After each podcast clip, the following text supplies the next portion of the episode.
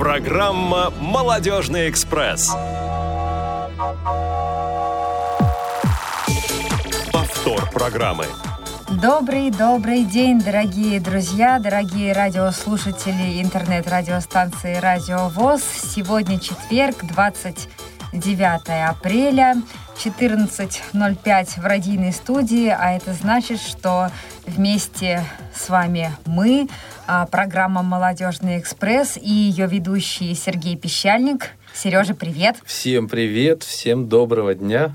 И я, Наталья Паницкая. И, и наш... обеспечивают наш эфир. Сегодня звукорежиссер Илья Тураев, линейный редактор Дарья, Дарья Ефремова и контент-редактор Ольга Лапушкина. А, да, дорогие друзья, и, и мы переходим к нашим новостям. Что нового?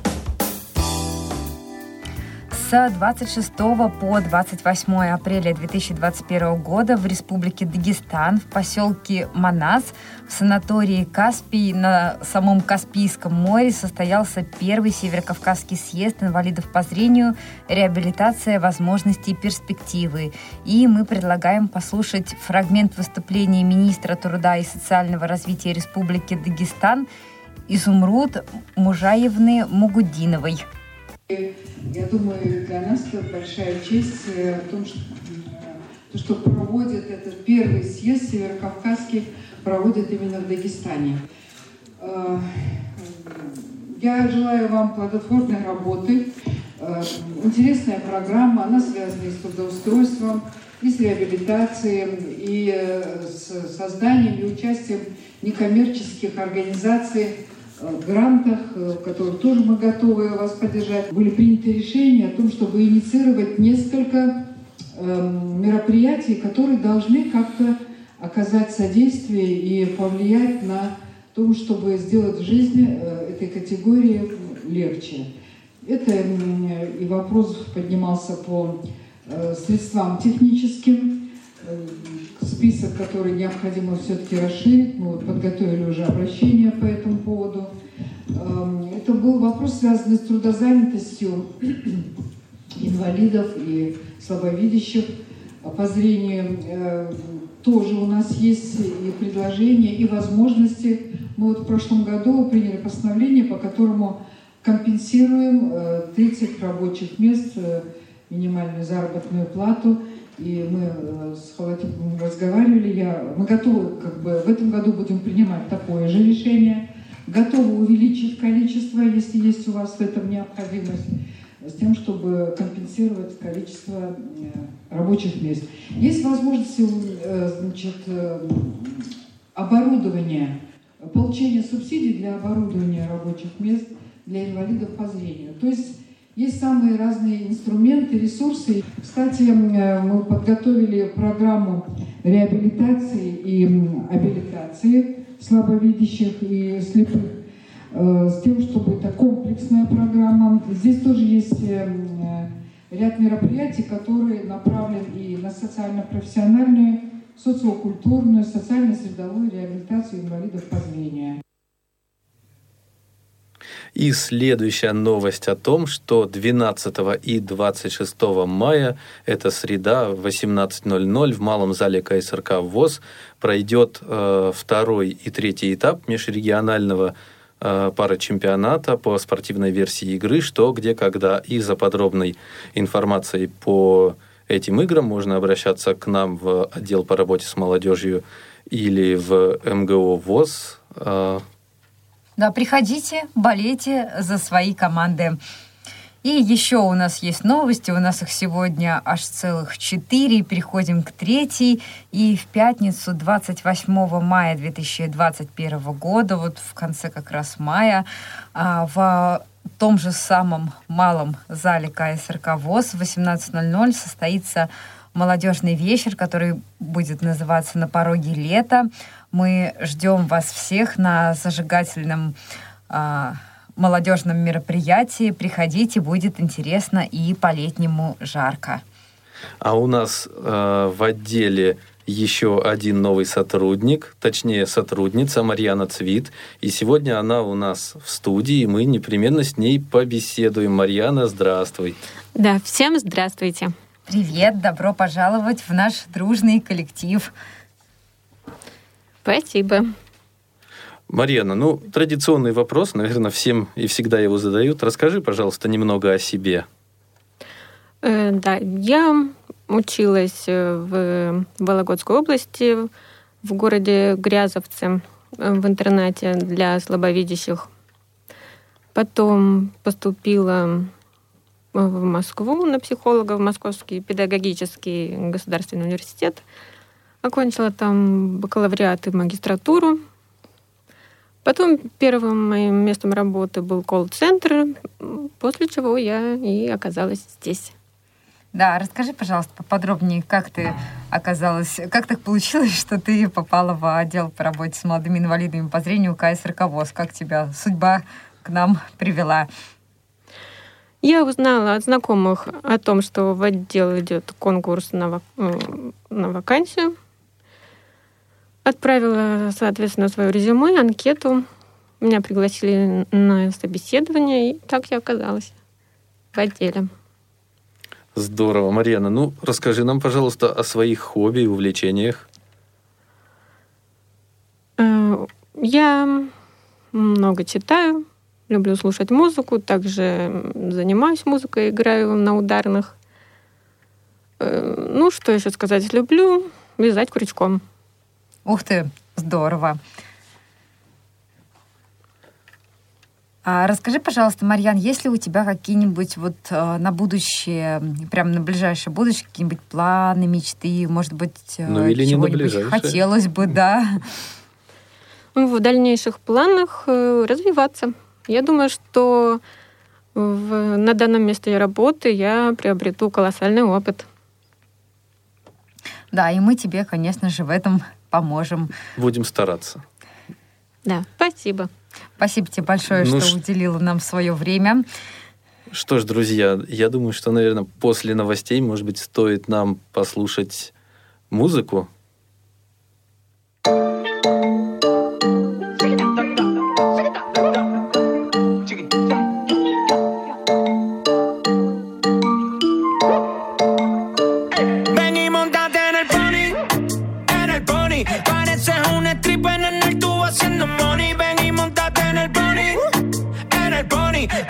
Cinnabon, yo le voy a pasar la honey. En la máquina se monta, vuelve y se desmonta.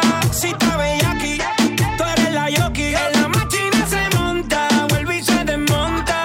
Si está aquí, tú eres la yoki. Que tú eres Honda, lo quiero ver. Te pones sushi, lo quiero ver. Tú dices que eso rebota, lo quiero ver. Diablo que abusa el poder, quiero tocar y no ver.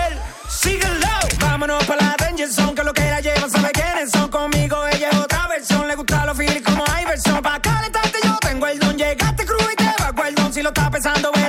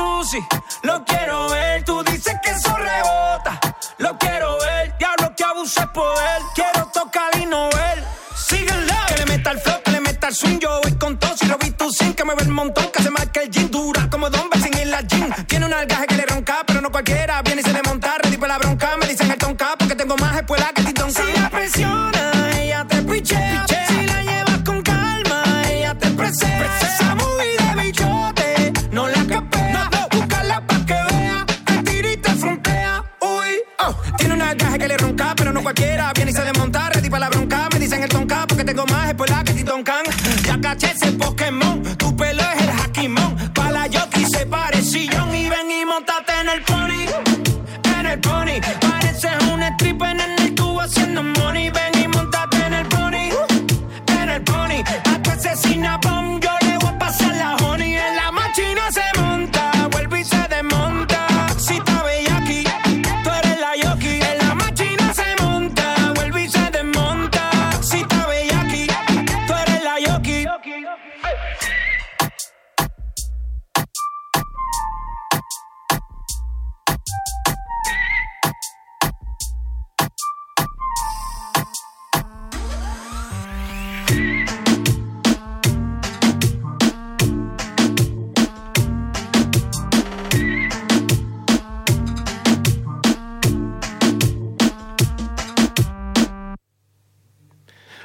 Прямом эфире на Радио ВОЗ «Молодежный экспресс» мчится на полном ходу, и самое время назвать э, контакты студии для связи с вами, дорогие радиослушатели. И вы можете звонить нам по телефону 8 800 700 ровно 1645 или в skype-radio.voz, а также можете писать нам смс-сообщения и сообщения в WhatsApp на номер 8 903 707 26 71. А контакты назвал я не случайно, потому что нам есть о чем с вами поговорить. Есть тема. А, итак, дорогие друзья, 23 и 24 апреля на базе Российского государственного педагогического университета имени Герцена в городе Санкт-Петербург проходил Всероссийский интеллектуальный реабилитационный фестиваль. И а, мы бы хотели поговорить а, с одним из организаторов фестиваля, советником при ректорате РГПУ имени Герцена. С нами на связи Владимир Казанкин. Владимир, Добрый день, уважаемые радиослушатели, добрый день, коллеги. Здравствуйте, Я прошу Владимир. сразу прощения за то, что вот у меня сейчас еще приемные часы, и, возможно, если кто-то из, скажем так, студентов или сотрудников обратится, если мне вдруг придется ответить, я прошу прощения за небольшой фон, если он будет. Ничего страшного, это прямой эфир, всякое может быть. Владимир, ну тогда позвольте мне задать вам вопрос. А, Расскажите, пожалуйста, о Всероссийском интеллектуально-реабилитационном фестивале. А, Какие мероприятия проходили в рамках этого фестиваля? Что было интересного? Ну, сам по себе Всероссийский интеллектуальный реабилитационный фестиваль ВОЗ, он, скажем так, традиционно вызывает интерес у всех интеллектуалов, как Всероссийского общества слепых, так теперь уже и не только. Фестиваль имеет традиционную программу, то есть он охватывает практически весь спектр их игр, которых играет весь русскоязычный, не только русскоязычный мир. Это спортивная версия игры «Что, где, когда», спортивная версия игры «Brain Ring». И у нас долгое время, по-моему, три раза у нас был в программе «Интеллектуальный калейдоскоп». Это одна из наших авторских разработок. По сути, это симбиоз телевизионных и спортивных версий своей игры других интеллектуальных игр. А, Второй год подряд мы играем «Тетра Баттл». Это, по сути, та же самая игра «Интеллектуальный калейдоскоп», только несколько модернизированная. Причем она модернизирована, для того, чтобы команды могли принимать участие э, с меньшим количеством игроков. То есть она сделана для участия минимум четырех игроков, тогда как калейдоскоп был для шести. Вот. Ну и можно говорить о том, что, в принципе, эта замена игры калейдоскопа на тетрабатл себя оправдывает и оправдала. Игра стала более динамичной, более, более интересной, ну и результаты говорят, в принципе, сами за себя. Борьба стала гораздо упорнее. А, Владимир, а скажи, пожалуйста, сколько регионов и команд приняло участие вот в фестивале в 2021 году? Юбилейный фестиваль, он побил, в общем-то, все рекорды по массовости 15 регионов, 19 команд. Москва и Санкт-Петербург традиционно, традиционно представляют самое большое количество, то есть по три команды было как от Санкт-Петербурга, так и от Москвы, и по одной команде из 13 регионов нашей страны, от Калининграда до Крыма, это если говорить э, по географии. А, ну а на востоке, самое восточное, это были уральские команды у нас с Челябинска, с и из Перми. Это достаточно серьезное представительство Урала было в этом году. А, Да, интересно, и надеюсь, будет расширяться еще география и более отдаленных уголков России. Но это уже пятый юбилейный фестиваль. Скажите, пожалуйста, с чего все начиналось, как возникла идея проведения такого мероприятия?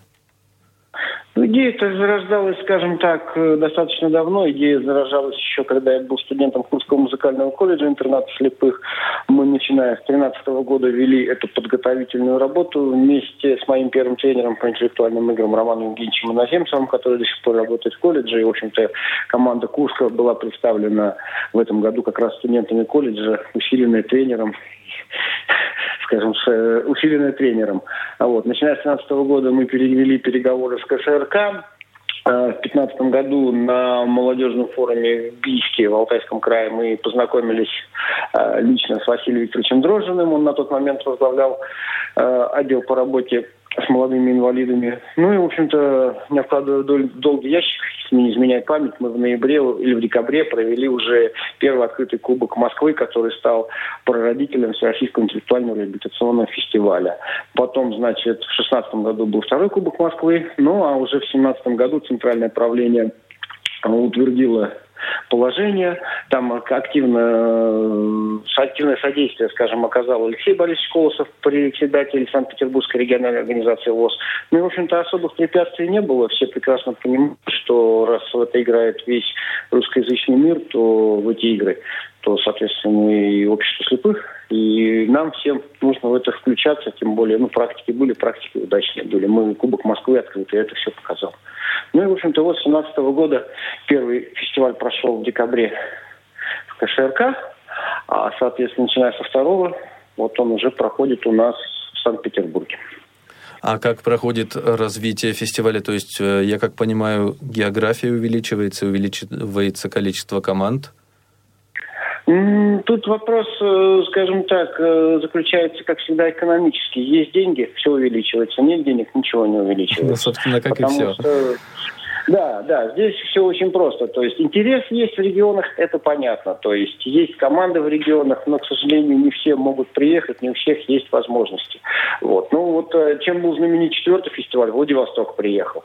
Ну тут можно сказать, либо пандемия помогла, либо просто, ну, вот э, так звезды сложились, в этот раз у них уже не получилось приехать, ну, понятно, что это достаточно дорогое удовольствие, там у них билет, по-моему, тогда говорят, что на команду в районе 200 тысяч рублей только стоили, поэтому, ну, сложно летать каждый год, вот, поэтому в этом году приехали, да, люди, опять же, начались мероприятия в офлайн, как, хотя не люблю я это слово, офлайн, в общем, в очном формате. И, естественно, команда и люди вообще соскучились по очному общению, что, с одной стороны, наложило определенные сложности для нас, как организаторов. Ну, что греха таить и что, как говорится, скрывать. Не совсем мы оказались готовы.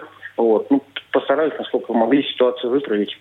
Там уже, как говорится, судить командам получилось это до конца или нет. Хотя в полной мере я могу сказать, что определенные сложности есть. Но, с другой стороны, это те точки роста, которые мы нашли, и, в общем-то, будем дальше работать в этом направлении. Владимир, а расскажите, пожалуйста, о людях, которые принимают участие вот со стороны Санкт-Петербурга в организации, в проведении. А, может быть, есть какие-то люди, которых хотелось бы отметить? Ну, традиционно это, конечно же, Санкт-Петербургская региональная организация ВОЗ, то есть Алексей Борисович Колосов полностью оказывает содействие. Плюс, э, э, если мне не изменять память, мы в 2016 году заключили соглашение о социальном партнерстве трехстороннее. Это, с одной стороны, был КСРК ВОЗ Москва, с другой стороны, Санкт-Петербургская региональная организация Всероссийского общества слепых и РГПУ имени Герцена. И заключив такое соглашение о социальном партнерстве, появилась возможность Э, проводить мероприятия на базе Российского государственного педагогического университета.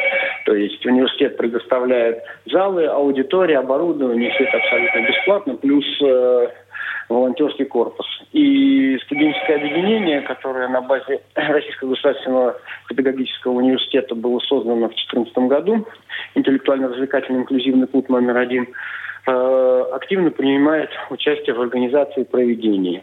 Э, сейчас, э, опять же, пандемия внесла свои коррективы, и, в общем-то, как уже неоднократно говорилось, э, такой жизни, как была до пандемии, сейчас уже не будет, и, в общем-то, мы сейчас в полной мере это ощутили. Плюс мы попали, как это говорится, в спорте на смене поколений, поскольку всегда основная масса ведущих и организаторов это были наши студенты, Э, многие сейчас выпустились, многие на выпуске. Вот из тех ребят, кто начинал, скажем так, был у истоков, остались только две барышни. Это Александра Малибашева, председатель клуба, и София Косиши, ее заместитель. В общем-то, они сейчас и работали на площадках и принимали активное участие. Вот. Но остальные ребята молодые все, это первый, второй, третий курс. В общем-то, есть куда расти, есть к чему стремиться. Я думаю, они еще себя покажут. И в сложившейся ситуации мы привлекали достаточно опытных э, ведущих и опытных специалистов в области интеллектуальных игр, причем они все играющие, это наши сотрудники, кроме Кирилла Леонардовича Багловского. Ну, Кирилла Леонардовича Багловского могут знать практически все, потому что это, как я его называю, дядька из телевизора, который свою игру выигрывал в телевизоре, машины выигрывал, в общем-то, он вице-чемпион по своей игре в мире был один раз уже. То есть он постоянно там в топ-10 входит игроков в мире по своей игре. А вот. И Ольга Игоревна Александрова это тоже человек, который, условно говоря, две трети своей жизни в интеллектуальных играх. Она достаточно молодая девушка еще, но э, уже очень серьезный специалист. Она и выигрывала на различных уровнях много чего, и ведущая она классная, скажем так. Ну и кандидат исторических наук. Но она тоже сотрудница университета, насколько я понимаю, да? Да, она, она выпускница наша, да, она выпускница как бакалавриата, так магистратуры, так и аспирантуры. То есть, в общем, все, все, все шаги прошла. Сейчас она заместитель директора Института истории и социальных наук по воспитательной работе, курирует еще одно студенческое объединение, которое занимается э, интеллектуальными играми у нас в университете «Головомойка 48». Ну и Сергей Михайлович Адамский – это наш сотрудник студенческого дворца культуры. Вот, тоже достаточно опытный игрок. Это вот те люди, которые в этом году занимались организацией.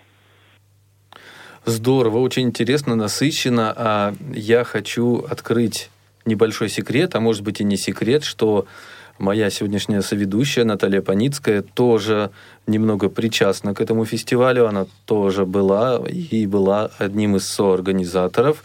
И вот в связи с этим, Наташа, позволь мне, пожалуйста, задать тебе несколько вопросов. Конечно, на, на но соорганизаторы это, конечно, сильно ну, громко сказано. Ну, может быть, я но, не и преувеличил. Как сказать, участвующий. Нет, нет, коллеги, коллеги, позвольте, я поправлю. Все-таки Наталья Алексеевна Паницкая немного не мало член оргкомитета фестиваля, и я бы сказал, что со, соорганизатор это немножко ниже ее статуса. Вот ведь даже... Гораздо выше. Да, да, даже, даже немножечко принизил. Извини, пожалуйста, Наташа. Ну, расскажи, вот какие-то впечатления о фестивале, вот э, как, как тебе фестиваль, что ты... Ну, я бы хотела начать с того, да, что изначально, когда планировался в этом году фестиваль, мы не ожидали такого наплыва, конечно, команд. То есть 19 команд из 15 регионов. Это казалось таким, так сказать, а, моментом, который будет собрать воедино как-то вот с одной стороны даже страшновато было, да, потому что вот, э, как уже говорил Владимир до этого, в прошлом году у нас было совсем мало команд, да, вот в предыдущем было, ну, по крайней мере, при мне больше там 12 команд, я вот не помню.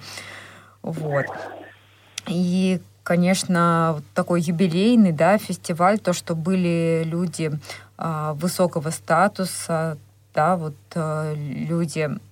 Э, Владимир э, может напомнить, я просто уже всех высокопоставленных лиц на открытии не очень помню, вот кроме руководителей института, вот, а были еще ну, там из социального комитета были руководство Санкт-Петербургской библиотеки для слепых и слабовидящих, то есть э, представители социального комитета города, проректор по инклюзивному образованию университета. Ну, в общем-то, скажем так, первые и вторые лица многих организаций, которые причастны. То есть и сам Алексей Борисович Колосов был, Андрей Владимирович Мачалин был. Ну, в общем-то, представительство серьезное было такого количества официальных лиц тоже никогда не было на открытии. Да, ну юбилей, юбилей удался. Даже сам, даже сам Александр Яковлевич прислал в виде обращения, ни много ни мало, специально записанное для этого. А уж простите, если президент обращается, это уже дорогого стоит. Это, говорите, признание мероприятия уже на российском уровне. Да, ну раз уж мы, э, Наташа, ты все? Я, да. Раз, раз, нет, вопросы к тебе еще будут, и мы вернемся. Но э, я думаю, раз уж мы заговорили об Алексее Борисовиче Колосове, это председатель Санкт-Петербургской региональной организации Всероссийского общества слепых, э, у нас есть фрагмент э, его интервью э, с этого фестиваля, и, если можно, мы могли бы его послушать сейчас? Интеллектуальный, э, реабилитационно-образовательный интеллектуальный фестиваль, он э, стоит у нас э, в особняке. Почему? Потому что э, мы в какой-то степени э, с присущей нам скромностью можем сказать, что мы явились инициаторами проведения интеллектуальных игр именно на таком уровне, на уровне э, именно Всероссийского общества слепых. То есть понятно, что мы не придумали эти игры и форматы их, да, и понятно, что играли э, регионы и раньше, но вот именно на таком всероссийском уровне, когда это по сути чемпионат региональных организаций, команд, команд региональных организаций Всероссийского общества слепых, э, вот здесь мы ну, свою лепту, я считаю, внесли. И а, по итогам сначала такого пробного мероприятия а, уже Центральное правление утвердило официальный фестиваль. Ну, прошлый год не показательный, было небольшое количество участников, просто связанное с самоизоляцией и пандемией, да, а сегодня, посмотрите, рекордное количество участников. Еще пандемия не закрыта, да, а у нас уже рекордное количество участников. Поэтому я думаю, что вот эта наша работа, она, ну, приносит результаты, и это очень хорошо, поэтому здесь э, всем огромное спасибо всем организаторам. Наташа, а, позволь задать тебе еще один вопрос. Скажи, пожалуйста, есть ли какие-то моменты на фестивале, которые были, которые тебе вот запомнились больше всего и которые ты будешь помнить долго или, или недолго, но будешь помнить? Ну вот э, хотелось бы отметить, да, как уже говорил до этого Владимир, знакомство с э, Кириллом Багловским как раз я, если честно, ну, я знала, э, читала, да, об этом человеке. Для меня прям э, явилась такой неожид... не то, что даже неожиданностью, а вот мне очень понравилось, как он читает вопросы, прям вот как у него все это гладко выходит. Вообще вот, э, на мой взгляд, да, вот в этом году прям ведущие были на высоте. Мне, например, вот со стороны, да, не со стороны участника, а со стороны именно организатора, мне вот очень понравилось. А, спасибо. Владимир, вы с нами? Да, конечно. А вот хотел вам задать вопрос. Э, он немножко, наверное, не касается фестиваля, а может быть и касается. Расскажите, пожалуйста, о вашей деятельности в РГПУ имени Герцена и э, как э, этот вуз взаимодействует с инвалидами по зрению. Ну, скажем так, я, наверное, начну с обратного. ВУЗ взаимодействует с инвалидами по зрению. Я не знаю, как, как, как можно говорить, он взаимодействует. Вообще, сказал бы так, взаимодействует или не взаимодействует. Потому что качество и количественные показатели здесь можно говорить только смотреть в таком ракурсе, что на базе университета создан региональный ресурсный учебный методический центр по обучению инвалидов. То есть мы обслуживаем весь Санкт-Петербург и всю Ленинградскую область. То есть э, обучаем педагогов э, работе именно с инвалидами. Я думаю, и то, что я говорил раньше о соглашениях о социальном партнерстве и так далее, и так далее, и то, что вообще, в принципе, мероприятия Всероссийского общества слепых, например, проходят на нашей базе, это сразу является ответом на вторую часть вопроса. Что касается моей деятельности э, в университете, да, то есть, ну, на данном этапе, вот я с 1 апреля стал советником при ректорате как раз по работе с общественными организациями инвалидов и инклюзивными студенческими сообществами. Ну, скажу больше, что в истории России это впервые такая должность открыта в университете. Это вот опять же к ответу на тот вопрос, который вы говорите, какова роль вообще Герценовского университета в работе с инвалидами. Э, без лишней скромности, как уже вот говорил в своем интервью, интервью Алексей Борисович, вот и я без лишней скромности скажу, что наш университет флагман в России, это вот, ну, не скрывая. Потому что если уж мы молодцы, то мы молодцы. Если есть где работать, над чем работать, мы тоже это можем признать. Но что касается инклюзивного образования в целом, мы флагманы. Это факт. А, ну, к своему стыду, я признаюсь, что я раньше об этом не слышал, и думаю, что э, нашим э, молодым слушателям, э, будущим абитуриентам будет, возможно, интересно узнать, какие, может быть, специализации у вас есть доступные да, для инвалидов по зрению. Может быть, люди будут из других регионов приезжать, если это возможно, поступать в ваш вуз. Вы имеете в виду специальности, наверное, да, специализация? Да. Вот. Но по поводу того, что если вы не знаете, ну, мы скромные, да, поэтому, может быть, излишне скромные, да. С другой стороны, не, если серьезно, то, опять же, говорить об истории взаимодействия с общественными организациями инвалидов. А, мы с Василием Викторовичем в свое время и с Рядным Манукяном делали программу на радио ВОЗ. У нас была в София как раз а, студия находилась в Герценском университете. То, что касается доступности нашего вуза для абитуриентов из других регионов, ну, я сам, как я называю, то есть понаехавших, я родом из Сибири, я далеко не из Санкт-Петербурга, и, в общем-то, когда в 2009 году я ослеп, я сначала в Бийске начал свой путь э, реабилитации. Мы с вами, наверное, земляки. Наверное, если вы от тех, тех краев. Я вот. учился в э, Бийске. Ну вот, видите, да. Соответственно, потом Курский музыкальный курс интернат слепых, ну а потом Герценский университет. То есть я в 2014 году поступил в него, и, в общем-то, я сейчас продолжаю обучение, сейчас в аспирантуре на первом курсе, и просто вот параллельно работаю. То есть, э, в общем-то, все, но мы открыты. Мы открыты, и, пожалуйста, мы всегда говорим welcome. Ну, естественно, что нужно просто хорошо подготовиться. От года к году конкурс среди инвалидов растет в том числе инвалидов по зрению, ну, все прекрасно знают, о чем я говорю, о внутреннем конкурсе, который проходит в рамках э, 10% квоты. Вот. И, соответственно, по поводу специальностей, сейчас список специальностей, который стал популярен, ну, мы, если мы говорим об инвалидах по зрению, то если раньше классически считалось, это в основном была музыка, а потом мы говорили уже об э, каких-то, мы говорили о если говорить о других специальностях, то сейчас популярны очень информационные технологии, ну и гуманитарные науки традиционные. История, философия, иностранные языки сейчас уже сильно востребованы среди людей, инвалидов по зрению. То есть все это у нас есть, все это у нас доступно. Но а наш Институт иностранных языков – это вообще наша гордость. И если уж говорить вообще по поводу конкурсной ситуации, например, в Институте иностранных языков у нас, как правило, на 18-20 бюджетных мест олимпиадников человек 15, которые поступают вне конкурса. Угу. Вот, поэтому Здорово, это большие, это, большие да, достижения. Да, ну, опять же, если немножко о ВУЗе, да, то есть у нас вот высшая школа перевода, у нас по, позапрошлом году 6 выпускников сразу в МИД забрали. Министерство иностранных дел. То есть такого вообще в истории России никогда не было, чтобы с одного вуза, с одного структурного подразделения забирали 6 выпускников сразу в министерство. Ну, показатели. Да, здорово. А скажите, пожалуйста, еще не отпустим мы тему вуза, а как дела с доступностью там общежития э, далеко ли от вуза, да, если уж касаться незрячих? А, ну, опять же, смотрите, все, скажем так, все зависит от того, насколько абитуриент реабилитирован.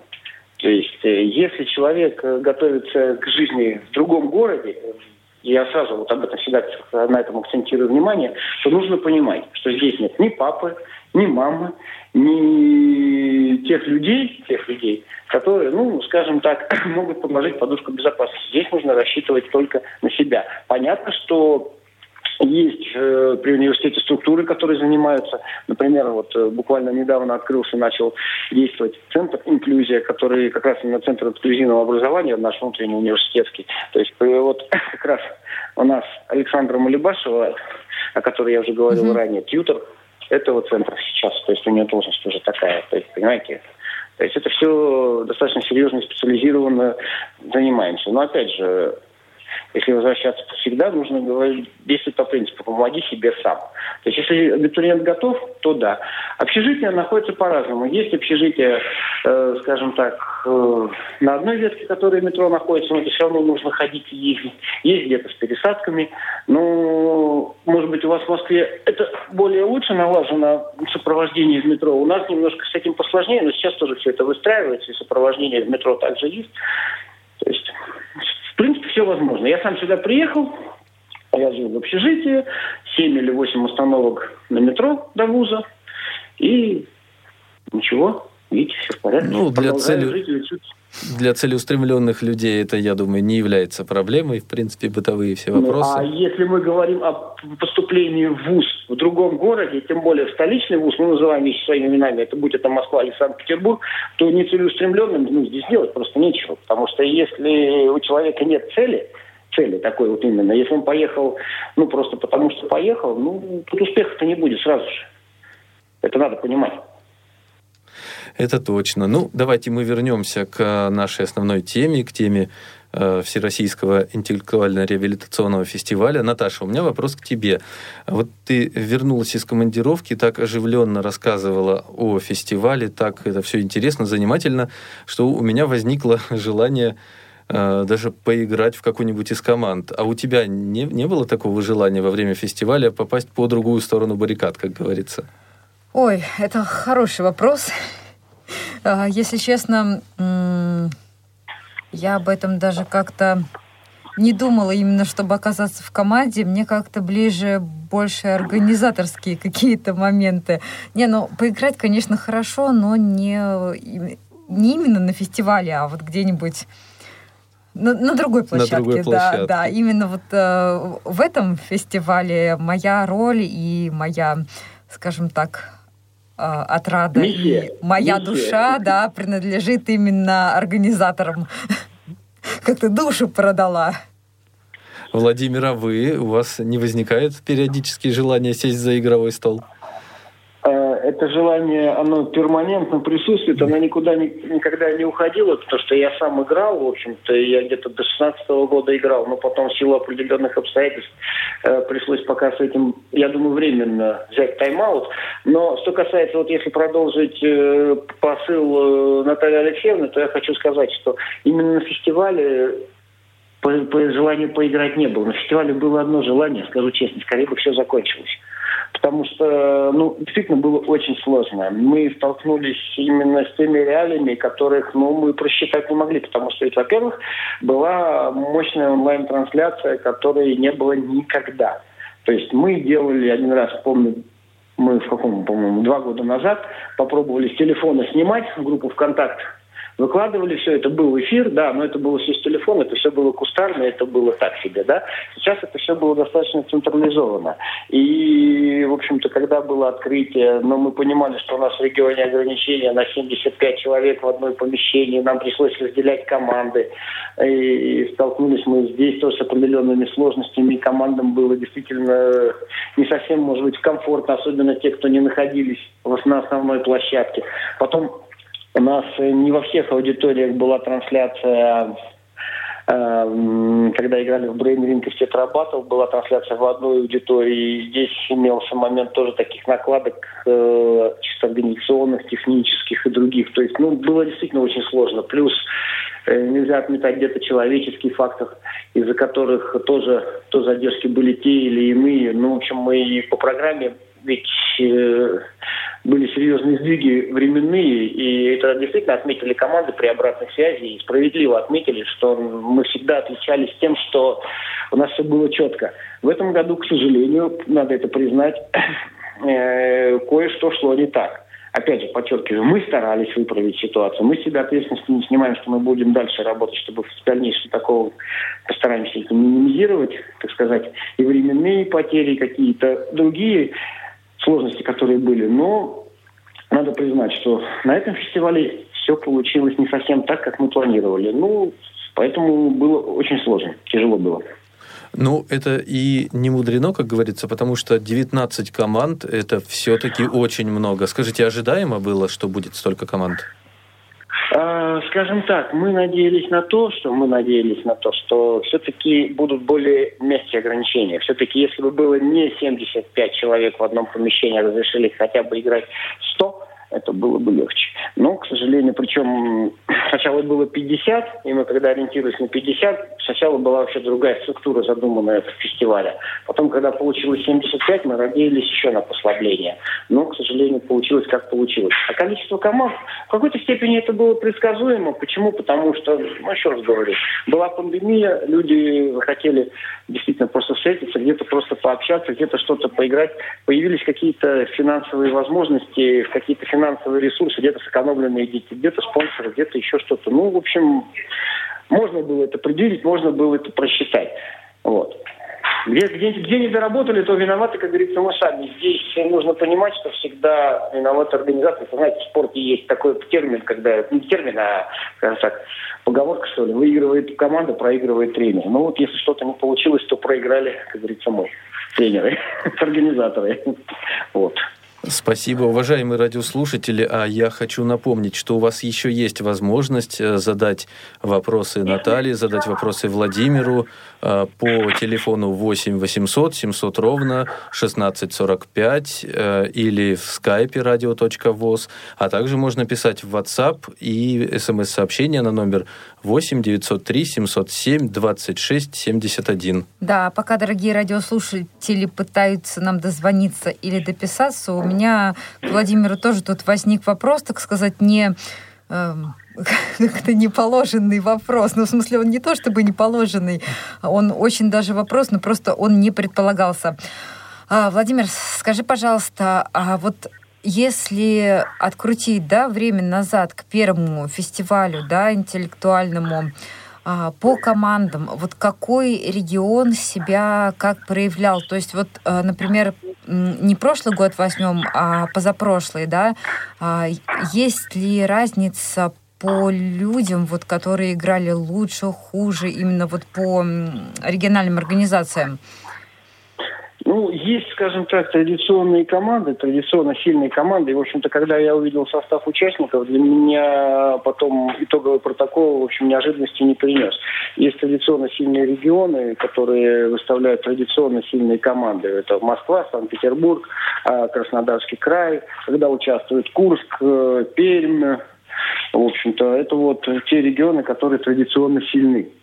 Вот. Поэтому, как правило, призы, призы, именно призовые места, делятся среди них. Да, выстреливают команды. Допустим, в первом, я помню, фестивале на Брейне убойная сила из Саранска выстрелила. В этот раз э, извозчики выстрелили из Калининграда. Но в целом, в целом, мы понимаем, что есть а вот ведь Челябинск, да, для, на, в, прошлом, в прошлом фестивале Челябинск стала тоже команда открытием и регион. Но, в общем-то, они сейчас сыграли, как мне кажется, несколько ниже тех возможностей, которые могли. Но это как тоже, опять же, проводить аналогию со спортом, это синдром второго сезона. А, вот, когда выстроившая команда на второй сезон немножко играет хуже. А так вот, Челябинск, Пермь, Москва, Санкт-Петербург, Краснодар. Вот, наверное, ну и Курск, да, когда они приезжают. Это курс, причем курс традиционный вселен что где когда. Брейнринг эти сработал по вполне объективным причинам, потому что они умеют, там, так сказать, культивируют эти игры. Они играют похуже. Вот. вот это вот, наверное, шесть основных регионов, ну, по крайней мере, из тех, из тех, кто приезжал. Я скажу, что в этот раз были команды новички. Приехал Оренбург, приехал Калининград впервые в очном формате, участвовал Вологда. Так или иначе, да, Крым, Крым приехал, да, Крым еще, крымские игристы, мне их название всегда нравилось. Крымские игристы, вот это хорошее название. Да, крымское игристое одно. Да, а, а здесь крымские игристы, да, они причем так они приехали, я так мне объяснили, что, что они так это форму себе прямо все как хорошо подготовились, в одинаковых футболочках были, в общем-то, симпатичная команда, да. Э, уровень в целом, в целом, вот мы разговаривали после фестиваля с Романом Евгеньевичем Иноземцевым, то есть когда все это начиналось, да, вот он был на первых кубках Москвы, он говорил, что уровень, конечно, многократно вырос, и, в общем-то, мы, мы когда сели играть, говорит, что где когда, мы уже поняли по уровню вопросов, что это другой уже абсолютно уровень. А потом, когда начался Брейн отрабатывал, мы поняли, что нам уже ловить, говорит, по сути нечего. То есть, если раньше Курск выигрывал все это, ну, скажем так, за счет опыта, за счет класса, то сейчас, сейчас, как пока вот они с трудом заняли итоговое третье место, причем пятое в Брейне, восьмое в Тетрабатле. За счет того, что они выиграли ЧГК, они заняли высокое место. Но у Романа Евгеньевича та же вся проблема, как, в принципе, и у меня. У него естественная смена команды раз в 4 года происходит, а то и чаще. То есть студенты выпускаются. А так вот, скажем так, есть регионы-передовики. Вот я их все шесть перечислил. Вот, наверное, это сейчас флагманы интеллектуального спорта. То есть, если мы говорим в широком смысле слова. Вот. И Урал здесь очень хорошую конкуренцию составляет столичным регионом. Ну, а, соответственно, на юге это Краснодар. Угу. А если вот э, затронуть тему межрегионального инклюзивного чемпионата, вот, который сейчас проходит по всей России, а насколько вообще регионы заинтересованы вот э, в подобного рода мероприятиях? Э, сколько регионов вот откликнулось на данный чемпионат? Ну, это проект, в который включилось еще в рамках нашего партнерства, вот по поводу того, опять же, как работает ВУЗ с инвалидами. Мы заключили соглашение о партнерстве между региональной организацией нашей Санкт-Петербургской библиотекой государственной для слепых и слабовидящих Санкт-Петербурга и РГП имени Герцена. И коллеги из Санкт-Петербургской государственной библиотеки тоже сделали рассылку. И очень много регионов, которые не участвовали в наших мероприятиях, на базе библиотек сформировали свои команды.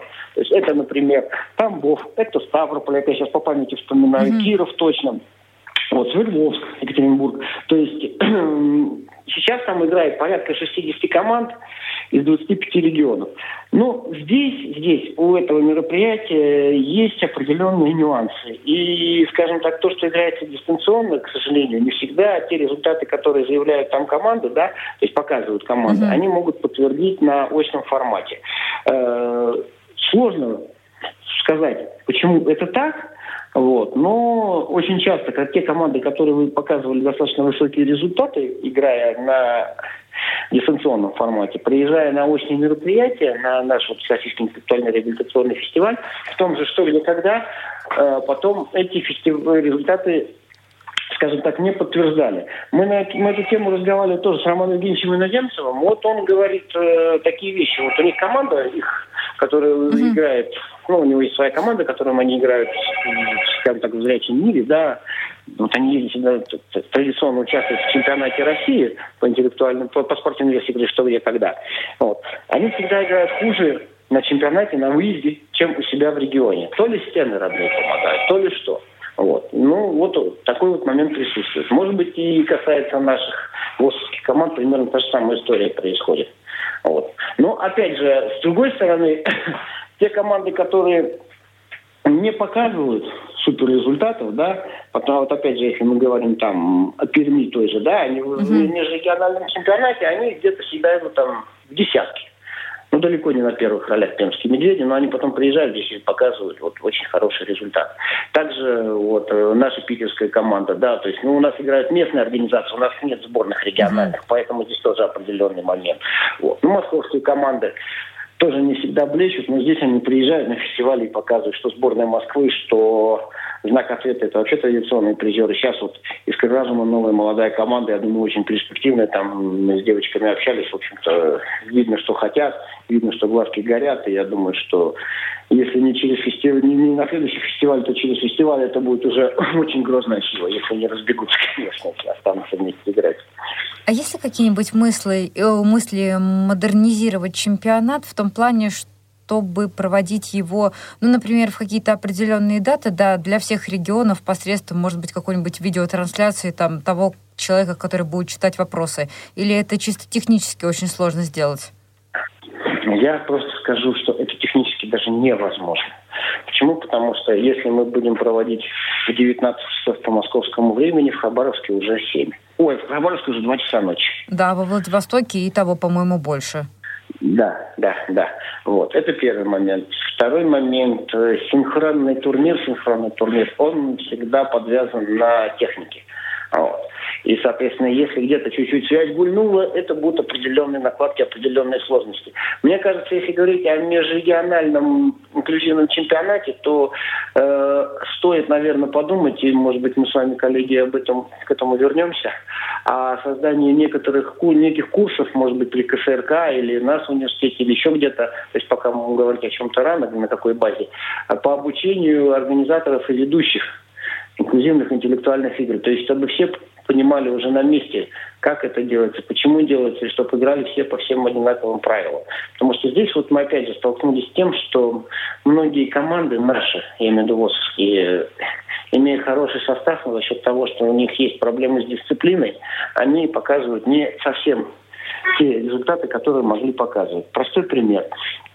Назначаем 9.50 э, заседание капитанов, то есть встречи капитанов за 10 минут, условно говоря, до открытия, чтобы дать вводную всю информацию, провести жеребьевку и так далее.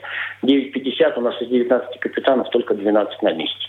Соответственно, вот пошли сдвиги по времени и так далее, и так далее. И это мы говорим про очный формат. А что говорит про дистанционный, когда все свои и можно, скажем так, действовать по лайту, как сейчас говорят. Поэтому вот здесь нужно понимать, что игровая дисциплина и организаторская дисциплина, она превыше всего. То есть здесь нет своих и чужих, здесь есть правила. И когда мы все начнем играть по одним правилам, именно играть по одним правилам, и когда мы будем требовательны не только к другим, но и к самим себе, тогда у нас все начнет получаться гораздо вкуснее и интереснее, чем сейчас. Да, это действительно правильно, абсолютно с вами согласны. Но давайте вернемся к нашей основной теме. А, скажите, пожалуйста, вот вы относительно фестиваля, который прошел в Санкт-Петербурге, придерживаетесь каких-то консервативных взглядов или вы рассматриваете там какое-то развитие, может быть, модернизацию? А, что касается Всероссийского фестиваля, смотрите, здесь надо понимать, что положение любого всероссийского мероприятия утверждает центральное правление. Я бы, может быть, бы и пошел бы на эксперименты с удовольствием, да, но, во-первых, каждый год менять положение и, скажем так, э, переутверждать его на центральном правлении, ну, скажем так, не всегда целесообразно. Надо, вот мы провели, вот посмотрели, у нас сейчас цикл, 5 лет прошло, да, то есть, в принципе, все хорошо, все замечательно, игры востребованы, да, но возникли определенные сложности. Вот сейчас это пандемия, и мы понимаем, что есть определенные ограничительные меры. Это раз. Э, сейчас, сейчас, вот, если опять же говорить о техническом обеспечении турнира, Слава богу, мы в свое время успели закупить эти кнопки брейн-системы инклюзивные, да, которые доступны с дополнительными сигналами и так далее, и так далее. Сейчас их пока в стране просто не выпускают. И то есть, если какой-то из регионов захочет сейчас купить эту брейн-систему, он просто пока не сможет сделать. Я именно говорю об именно той вот системе, которая, на которых мы играем. Uh-huh. С дополнительными звуковыми сигналами и так далее, и так далее. Их просто сейчас пока не делают. И будут ли их делать, опять же, вопрос. Вот в чем все дело. И здесь возникает момент о том, что команды потихонечку, если раньше это был вопрос чисто финансовый, ребят, конце концов, если в организации нет денег, вы можете скинуться и купить на свои личные средства и тренироваться. То есть, собственно, с чего я сам начинал, я покупал лично сам брейн-систему за свои деньги, и все свои проекты я начинал вот именно своих личных сбережений. То есть я вкладывал свои сначала деньги, а потом уже, скажем так, и организация приобретала, и университет приобретали уже, когда был показан какой-то результат. И если раньше мы могли об этом говорить, что, ребят, пожалуйста, вы можете купить и играть, то сейчас мы где-то даже не сможем создать эти равные условия, потому что они не смогут купить. И поэтому здесь нужно тоже думать. Опять же, Сейчас э, онлайн-трансляция, то есть мы все работаем в прямом эфире. Это тоже определенные сложности э, и технические, и организационные. Здесь тоже надо думать не только с точки зрения организации, но и вообще в целом культуры поведения и так далее, и так далее. Мы в прямом эфире. Вот у меня девочки посмотрели, ведущий, да, господи, говорит, как мы руками машем, как, как, как у нас с мимикой какие-то определенные проблемы есть, то есть, да, вот вроде бы такие мелочи, на которые, может быть, мы не не обратим внимания, но если мы опять же хотим конкурировать э, со всем миром, в хорошем смысле этого слова, то мы должны быть и на уровне всего мира, а может быть, это даже и лучше. То есть здесь вопросов очень много. И я не только то, что вот я консерватор, да, вот именно, что вот должно быть так, а не иначе. Нет, я за развитие. Но но нужно понимать, что мы не должны сломать то, что уже построили. Вот.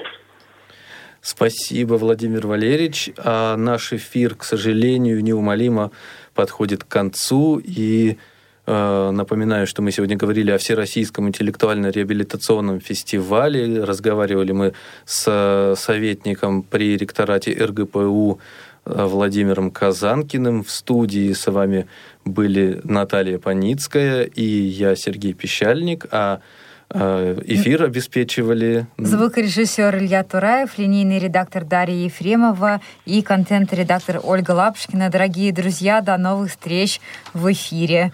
Всего доброго. Молодежный экспресс. Повтор программы.